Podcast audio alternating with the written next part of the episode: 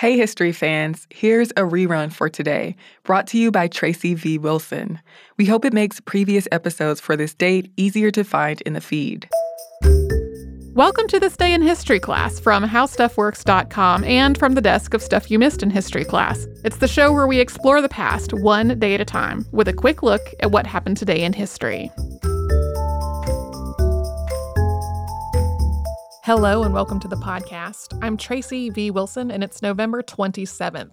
On this day in 1978, San Francisco Mayor George Moscone and Supervisor Harvey Milk were assassinated by former Supervisor Dan White. White had resigned 17 days earlier, but he had tried to be reinstated as a member of the Board of Supervisors. But while the mayor had initially said that he would be able to return to his job, when he made this request, the mayor refused. Mayor Moscone had run on a platform of social progress and inclusion, and while in office, he had appointed women and people of color and gay people to government positions. White, on the other hand, had campaigned with the slogan of unite and fight. And in one pamphlet, he had said, quote, I am not going to be forced out of San Francisco by splinter groups of radicals, social deviates, and incorrigibles. He had also voted against a gay rights ordinance in San Francisco. The mayor had seen an opportunity to replace White with somebody who was more in line with his own goals. He had tried to pass a number of reforms before White's resignation, and they had consistently failed by one vote. So on the day of the murders, Mayor Moscone was planning to announce White's replacement. But on the morning of the 27th, White entered the building through a window to bypass metal detectors. He entered Moscone's office and shot him four times. And then he went into the office of Harvey Milk in the supervisor's chamber down the hall and shot him five times before leaving the building. Later on, he said that there were others he had planned to kill at City Hall as well. Acting Mayor Dianne Feinstein, who had been the person to discover Harvey Milk's body, made this announcement quote as president of the board of supervisors it's my duty to make this announcement both mayor moscone and supervisor harvey milk have been shot and killed the assembled crowd was stunned and very vocal, and once they were quieted, she continued, quote, "The suspect is supervisor Dan White." White's defense when this came to trial was diminished capacity, and that has come into common parlance as the Twinkie defense. But that idea is really a myth.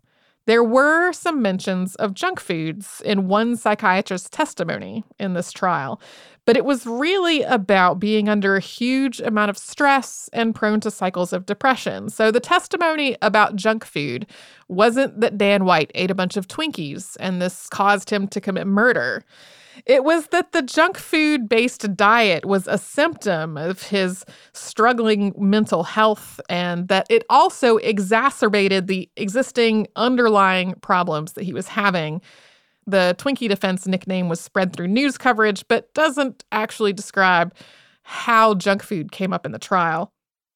Even though he had confessed to the crime and he had reloaded his gun before approaching Harvey Milk, Dan White was found guilty of manslaughter rather than murder.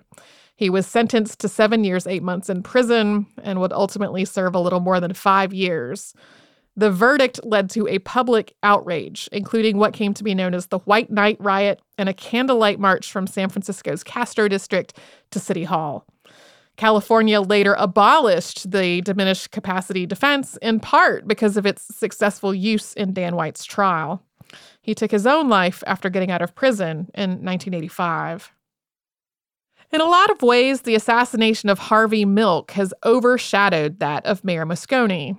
Milk was one of the first openly gay elected officials in the United States, and he was a known public figure and activist in San Francisco how or whether homophobia affected White's actions and the jury's verdict has been debated in the years since all of this happened, and Milk himself has become a lot more widely known in the context of the gay rights movement. But the mayor was Dan White's primary target. And in addition to Harvey Milk, he had planned to target two other elected officials. And according to reports, White blamed all four of them for his loss of his position as supervisor.